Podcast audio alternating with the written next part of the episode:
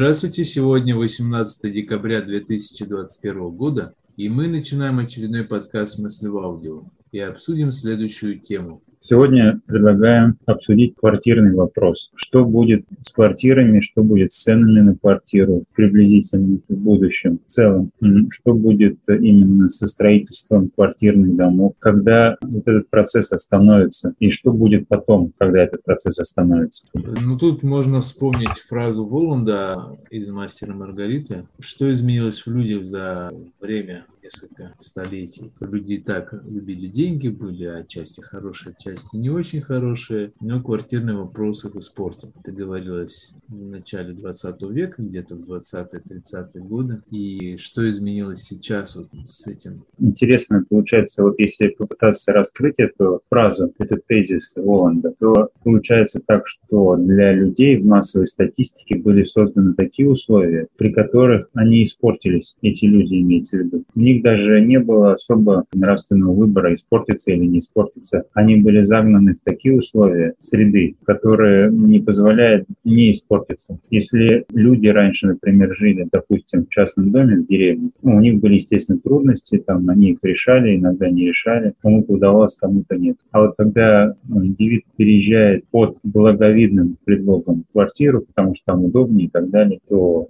все, кто внутри проживает, он уже подвержен этой атмосфере, этим обстоятельствам. Он вынужден жить по правилам многоквартирного дома. Получается, что когда ты в частном доме, ты в большей степени управляешь ситуацией, там как волей-неволей активируются какие-то управленческие компетенции. Надо заготовить дрова, нужно подумать об утеплении и прочее. Понятно, что это имеет свои плюсы и минусы. Минусы в том, что это выживание отчасти, тратятся ресурсы психики и, соответственно, на что-то другое потратить их не получается. А плюсы в том, что приходится напрягать мозг, он развивается, осваивать какие-то управленческие компетенции и так или иначе активировать управленческий потенциал. Вот когда Савельева, например, спрашивали, что вот крестьяне же они такие серые массы были, тупые, он говорит, что вы не очень представляете жизнь деревни, похоже, сейчас и особенно раньше. А раньше крестьянам, мужикам приходилось много в разных областях напрягать мозг, и мозг у них был не такой уж и тупой, и в чем-то даже более развитые. Разные вопросы решать и, с жильем, и с пропитанием, и, прочее. А сейчас получается, что в квартирах мы особо не паримся, мы даже не знаем, как устроена водопровод, как устроено отопление центральное. Вот я только недавно узнал, что такое теплообменник, что есть такое устройство в доме где-то стоит, и благодаря нему есть у нас горячая вода и прочее. То есть мы все получаем вот как, как иждивенцы в готовом виде, но за это, то есть как управленцы мы вообще не разбираемся и деградируем в этом смысле. И за это мы еще за нас стригут активно. То есть есть управленческие компании, управляющие компании, есть различного рода всякие поставщики, их очень много, сейчас они разделены, то есть каждая компания отдельно, я целый список, когда ЖКХ плачу, там очень их много. И все они потихонечку стригут, и цены постоянно повышают на ЖКХ и на саму жилплощадь тоже. Угу. Такая вот ситуация, один из аспектов. Дальше возникает вопрос, к чему это приведет? Вот сейчас в город съезжаются, я думаю, остатки э, тех, кто раньше жил в деревне. В города съезжаются уже. Так как в деревне не воспроизводится, этот процесс все равно когда-то остановится. Когда остатки доедут до города, приедут и все, больше подпитки города не будет. В городе воспроизводство идет медленно. Люди в основном город, в городах умирают, чем рождаются. То есть население города увеличивается за счет притока деревенских. Что будет дальше с этими квартирами, например, с этими домами, которые построены? Это же дома, которые построены ну, как минимум там, лет на 50, от 50 до 100 лет. Интересный вопрос, кто-то им задавался или нет, я не знаю, но мне кажется, с этой точки зрения, что многовариантный же сценарий, и один из сценариев, что дома начнут пустовать, то есть их по инерции будут строить. Сейчас бум строительства у нас, в том числе жилье вторичного. По инерции их будут строить, но их будет все сложнее продавать. И не исключено, вот как в Китае сейчас целые кварталы стоят пустые, таким же образом и в других регионах планеты будут возводиться кварталы, которые будут пустовать отчасти или вообще полностью. Потому что по инерции, потому что запущен маховик строительства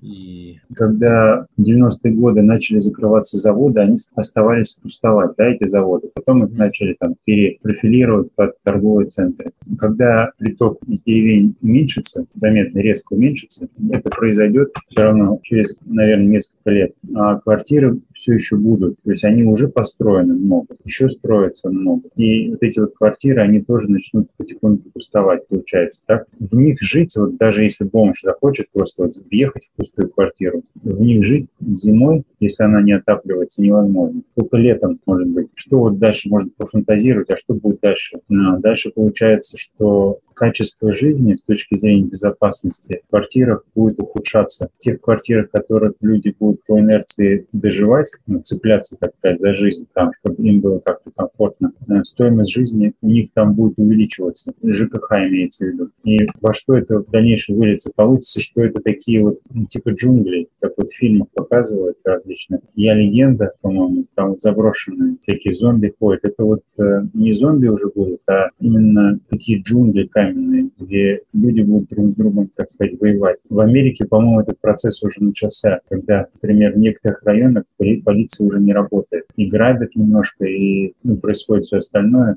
преступность. И полиция даже уже не вмешивается. То есть люди предоставлены сами себе. Немножко еще вот мысль, которую ты высказывал, что города, а этот процесс, мне кажется, он поддерживается глобальным управлением, в том числе для того, чтобы сокращать население. То есть детей рожают в городах меньше, потому что и жилплощадь меньше, и надо куда-то возить на такси или автобусе. Это тоже целая история. И площадки в перемешку с парковками, и всякие маньяки, ужасы, прочее. И тут как бы с одним ребенком наводишься, уже думаешь, а нужен ли второй?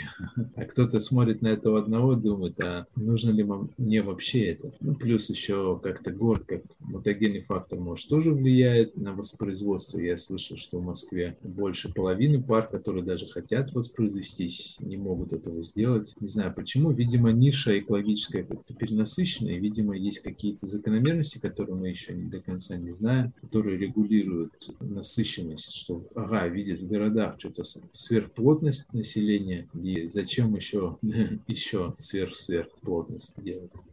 Когда человек проживает в деревне, он рожает детей для того, чтобы обеспечить себе старость. Он думает, так, я скоро не смогу делать все процедуры, которые ежедневно проделываю. Мне нужны будут помощники руки, которые э, хотя бы позаботятся ну, моей старости, если вдруг она будет долгой, допустим, грубо говоря, от 60 до 90 лет. Вот, большой период жизни. А в городе дети воспринимаются как, как нагрузка, а не как решение проблемы, как дополнительная нагрузка. Э, в деревне дети это актив, а в городе дети это пассив. Ну, это очень так страшно звучит, конечно. Но если так совсем прагматично подходить к вопросу, то получается, что так. Надеюсь, что это не будет восприниматься как пропаганда какая-то, ну, сокращение или там child free. Здесь именно нужно задуматься э, или вывести на уровень сознания, почему людям не хочется, например, рожать детей в городах. Одна из причин, я тоже сталкивался, что у меня двое знакомых, э, так сказать,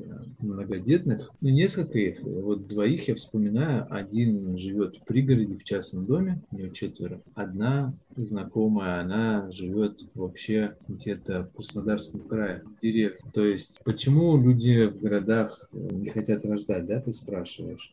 Я думаю, одна из причин, их несколько, одна из причин то, что нету ощущения безопасности ребенка. И еще одна из причин это то, что непонятно, а зачем нам несколько детей. Нас и так плохо кормят здесь, да, то есть ну, от того, что ребенок появился, тепла больше не будет, но зато увеличится ЖКХ. Там же по количеству людей, по площади, на содержание, там на вывоз мусора и другие аспекты. То есть расходы вырастут, доходы непонятно, то есть что мы с этого получим, совершенно не ясно. А в деревне действительно, как ты правильно сказал, что там нужны руки, то есть будут рубить дрова, что-то там за скотиной ухаживать, грубо говоря или за, за растениями, какими-то посадками. То есть там руки нужны, там нужен свой коллектив, а в городе ну, будет э, ну, уплотнение такое. То есть в наших двух комнатах будет уже не двое, а четверо, и будет уже очередь в туалет с утра. Вот сейчас опять, если масштабно посмотреть на квартирный вопрос, когда началось массовое переселение людей из деревни в город? Сколько я помню, при Хрущеве. Там какие-то правила были изменены в деревне. Разрешили там выдавать паспорта или что-то еще начали как-то документально оформлять деревни так, что молодежь, молодежь разрешили или позволили массово уезжать. И они начали массово уезжать из деревень в город. И параллельно с этим начали строить так называемый Хрущев. Если говорить про массовость, то именно при Хрущеве были построены большая часть квартир, в которых потом люди переехали. И получается, что при таких больших территориях, как в России у нас, люди живут большей частью в квартире. Это, с одной стороны, неадекватно, странно, но, наверное, этот маневр был намеренным, чтобы людей переселить в квартиры. Это звучит немного страшно, конечно, но уже тогда, получается, это был такой шаг для сокращения населения в стране.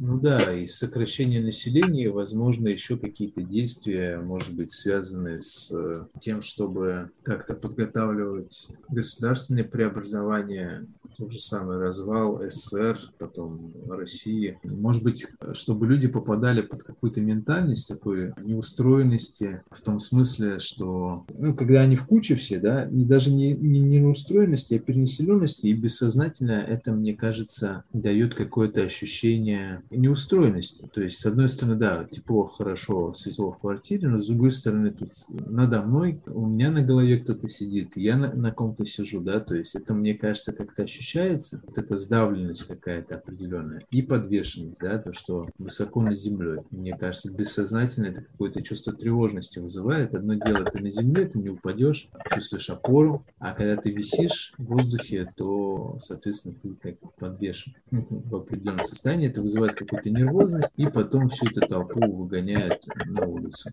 И мне кажется, вот протестное движение в Москве части связано, может быть, с тем, что как раз Москва наибольшая такой плотность у нас, и люди, может быть, в наибольшей степени чувствуют вот эту вот какую-то нервозность бессознательно ощущают. Несмотря на то, что там качество жизни в среднем, ну так, по текущим стандартам выше, но нервозность еще больше из-за сверхплотности. Был такой проект при Хрущеве, который длился 60-70-е годы. Он назывался «Ликвидация неперспективных деревень». Это была государственная политика. И в рамках этой политики осуществлялось преобразование сети сельских населенных пунктов. Это что означало? Это означало, нужно было прямо целенаправленно уничтожить определенную часть деревень и сел и создать э, такие города уже, чтобы чтобы туда перевести людей. Это был, опять же, опять же, возвращаемся к вопросу о, об эпохе Сталина и о том, что произошло после этого. Даже на этом уровне, даже на уровне квартирного вопроса, вопроса жилья, тоже был нанесен удар. Можно же было как-то развивать сельские территории, там увеличивать блага и отопление, проводить газ. А здесь, я так понимаю, было принято другое решение, что людей концентрировать для чего-то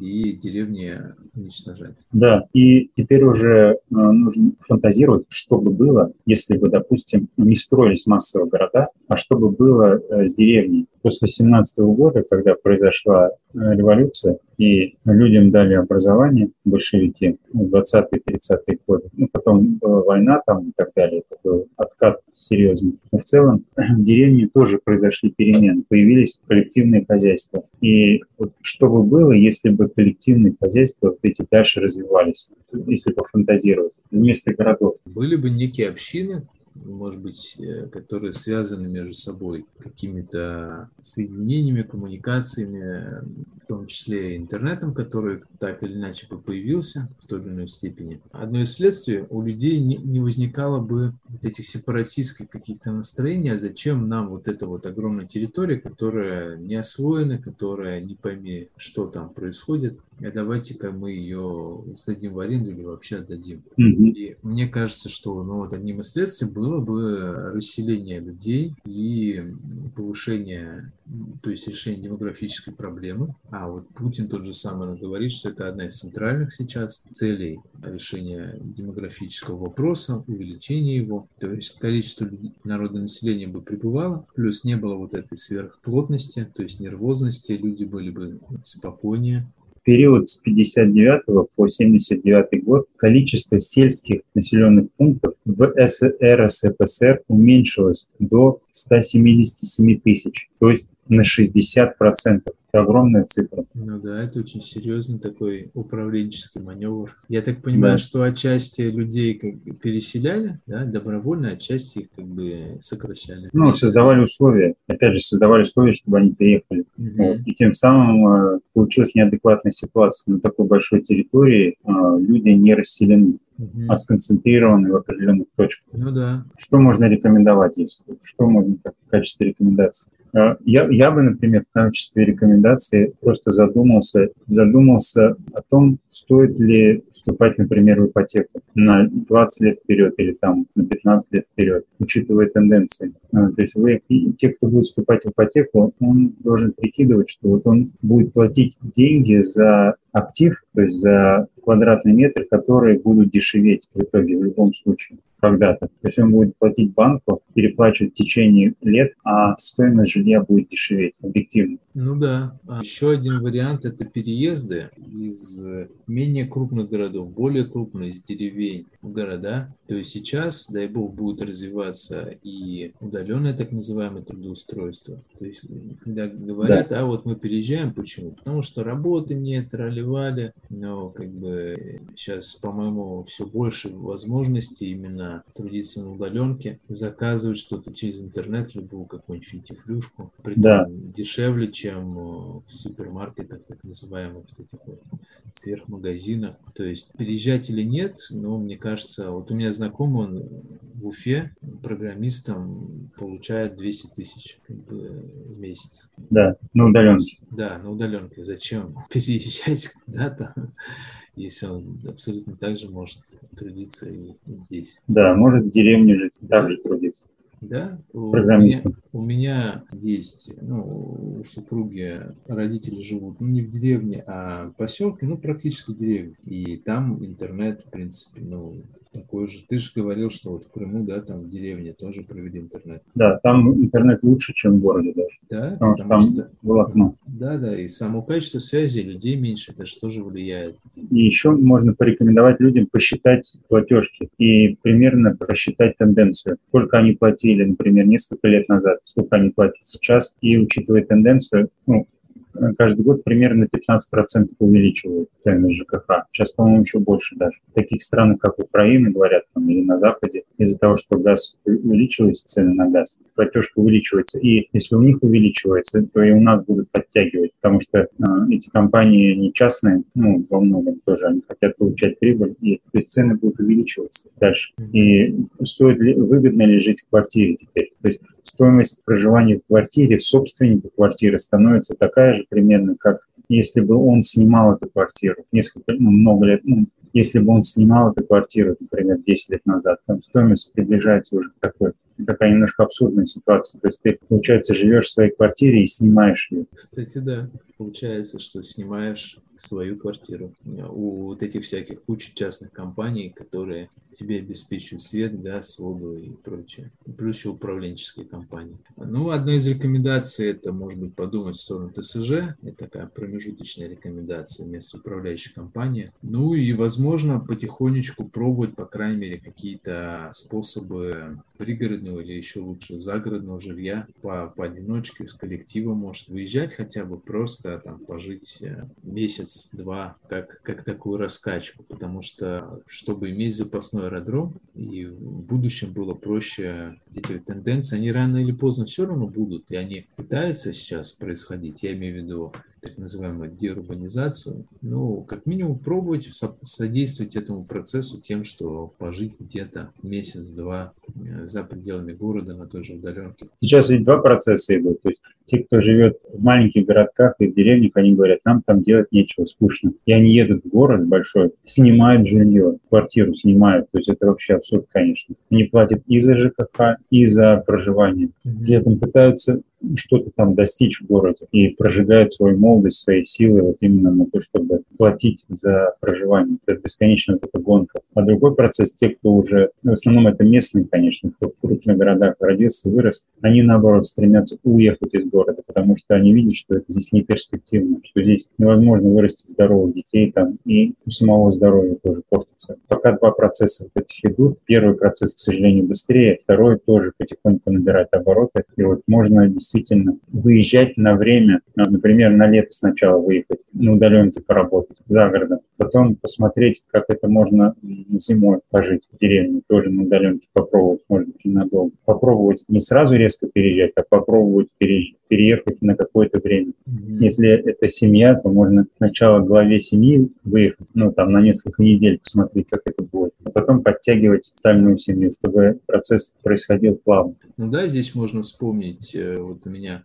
знакомый в Уфе продал четырехкомнатную сталинскую квартиру в центре и купил в ипотеку, у него не хватило денег, купил в ипотеку не в центре Москвы однокомнатную. Ну или там практически, может, купил, но имеется в виду, разменял четырехкомнатную на однокомнатную. То есть стоит ли это? И тоже знакомые с Ярославля переехали в Москву. Там сейчас они платят ипотеку 80 тысяч в месяц. И, ну и плюс ЖКХ еще платят. Ну, как бы это странно. Это очень странно, да. И подумайте, нужно ли поддерживать. То есть, если вы уже хотя бы из города в более крупные не переедете, то уже может тенденцию усилить.